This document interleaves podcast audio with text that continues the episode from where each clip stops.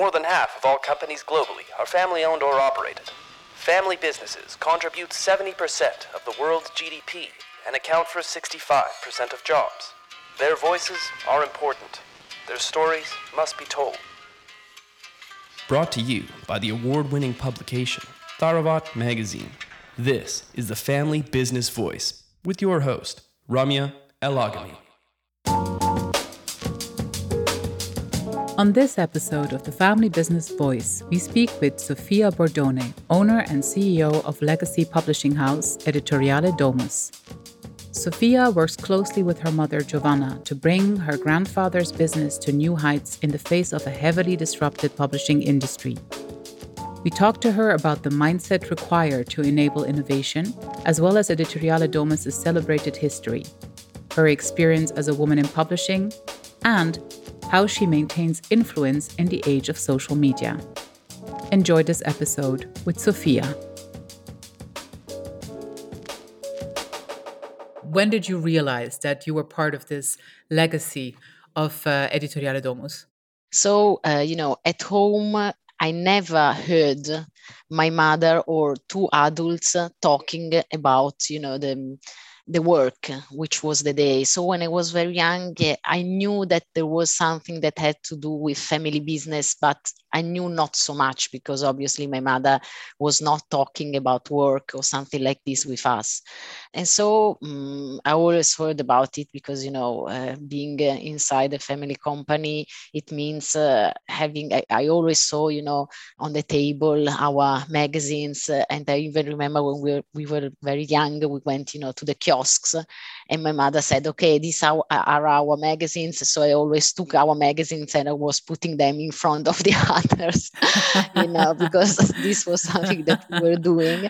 But, uh, you know, the, the really, the very deep uh, understanding of uh, what it may, means, uh, yeah, I was a little bit, uh, you know, older because I never heard talking about this uh, you know in the house in the ho- at home. And so I, couldn't understand very well what was um, a family business really in reality. Yeah the feeling of responsibility when did that set in for you? Where you felt like that you might be actually responsible for this legacy and for this business at some point. Did that trigger you at some point or did that come at a different time or around the same time?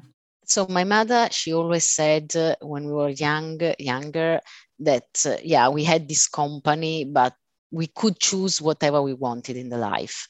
So uh, my mother, we are two sisters, me and my sister, uh, almost two years of difference. And my sister decided to do something completely different because she's a professional horse rider. She went to do free Olympic Games. So she decided to do something completely different.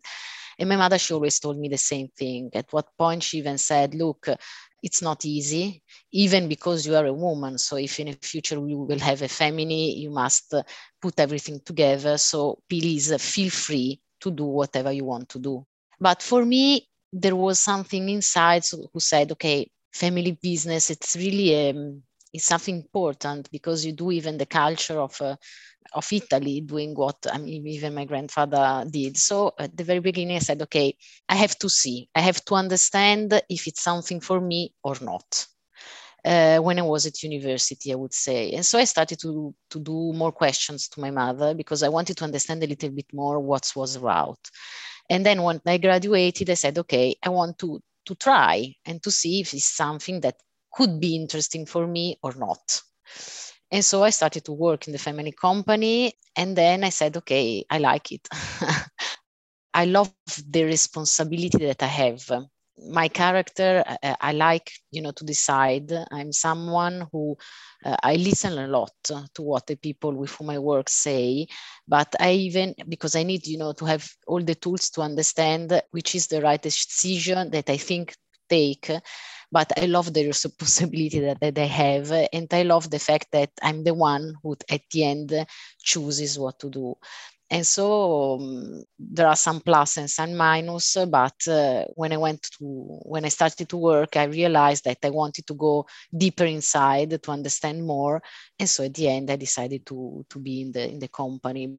So, over all this time, your country has changed so much. I mean, Italy has transformed many, many times over over the last hundred years.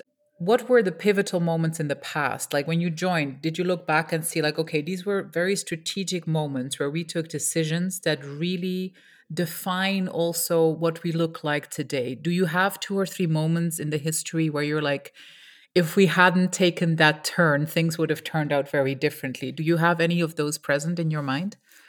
Our name is Editoriale Domus, okay, because the first publication that uh, we had was Domus. But uh, nowadays, we are absolutely even not uh, only a media company, we are something completely different. So I can say that the big pillars that changed you know, the, the way and the history of the of the company are I could say three or four. So the first one all still when my grandfather was uh, was in the company we passed from uh, um, publication which were uh, with a very large uh, print so many copies uh, printed like for example uh, and weekly publication like il mondo settimo giorno l'europeo. If you think that my grandfather he launched a magazine who was called l'europeo after the world war he was really you know looking forward and knowing what was happening so we had these publications and we and we we turned to um, publication who were very you know vertical on specific industries architecture and design with Domus, Quattro Ruote, which is the pillar of all our mobility uh, magazines. And then we have Cucchiaio d'Argento, which is the silver spoon about cooking, and Meridiani, Meridiani Montali on the travel. So this was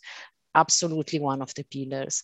The second one was uh, uh, becoming from a company who was doing paper to a company who was producing contents. Okay, so we switched uh, by being, uh, you know, the content was really the, the focus of what we were doing. So it means uh, doing content for the different platforms. So for the websites, uh, for the socials, for the events. Uh, so this was another very important pillar. And I would say the third one was from doing content going through the brand. So now the brand is the focus where we work.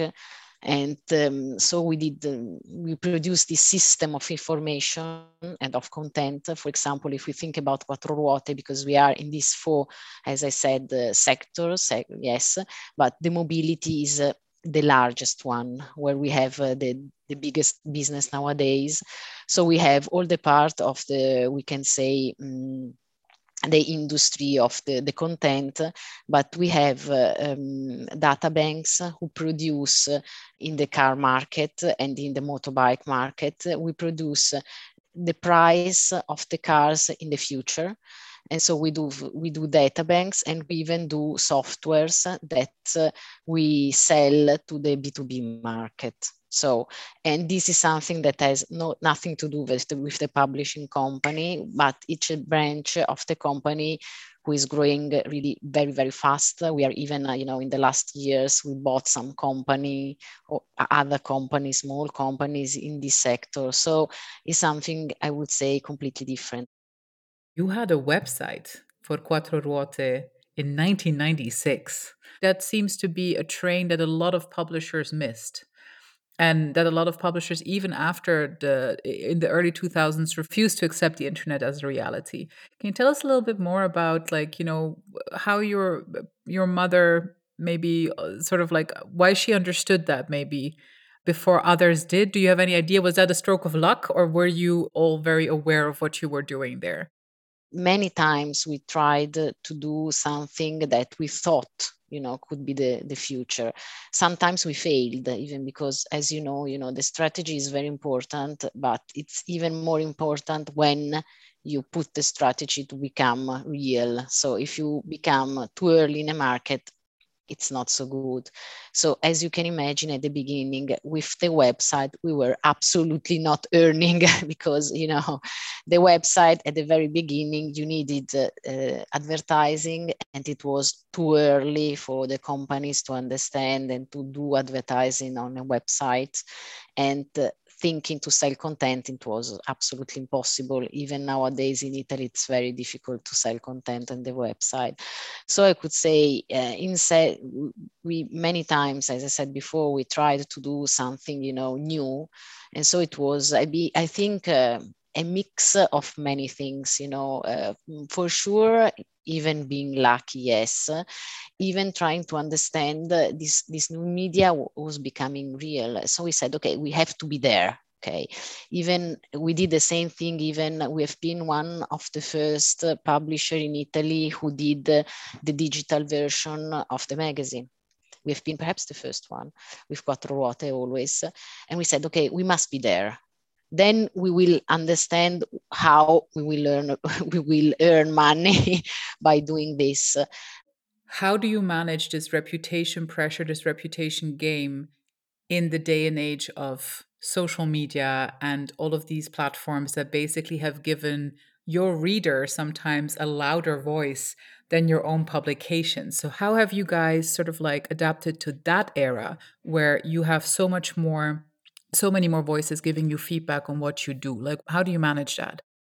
I'm a positive person so i think that uh, this way uh, all the changes can be an opportunity to my point of view you know. Uh, thinking that a business can be the same one for 90 years it's impossible. So you just have to understand uh, what is happening and trying to take you know the positive things uh, of which is which is happening. On the other point of view the negative voice i think that if you keep uh, and you feel always and you are always very focused on your values and the way you do your publishing uh, you know the way you publish. So um, the philosophy in which you produce content in the different media it's the same one. The language is different obviously. The way you write it's different. But you know the focus and what you are it's always the same and very you know focused. It's the market it's the, new world and we have to get uh, you know even uh, to know and live even with this new way of uh, saying writing the content. Sofia do you think that do you feel like being a family business constitutes a competitive advantage for you in some shapes or forms? Do you do you think about that actively at all or do you talk about it with the family at all? I think that being a family business has uh, even great plus because okay i'm the ceo of the company but i'm even one of the owner. So sometimes when you have to uh, i mean sit in, at some tables the fact that you are even you know one of the owner gives you you know the power to be much more effective. And another thing is that uh, even you know the process of uh, taking decisions it's much much more quick. Because uh, in the company there is my mother she's the president and me.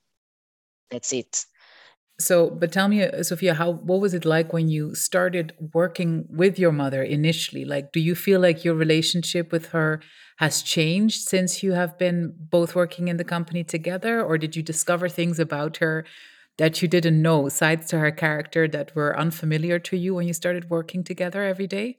I have a very very good relationship with her, really very very good, and obviously we have uh, we are two different generations and uh, we have absolutely the same values by you know doing our business. Uh, we have we have a very different leadership and the way we we you know we work because yeah we have we are two different generations. So so at the very beginning it was perhaps easier because i saw her i was very young and so she was you know the president and the ceo of the company. So i started really by doing the things, uh, by listening a lot. After many years that I am in the company, because it's 15 years, uh, you know, nowadays I'm, uh, I think uh, I have uh, all the tools, you know, to to keep and to have my my ideas and to take my decisions. So at the very beginning, I think it was easier. Now we are two women, even from a characteristic who are who like to decide who like to have their uh, responsibilities. So sometimes it's just that we don't think it really in the exactly same way. So um, probably, absolutely, uh, working with somebody, you you find even uh, ways of the character which are which are different.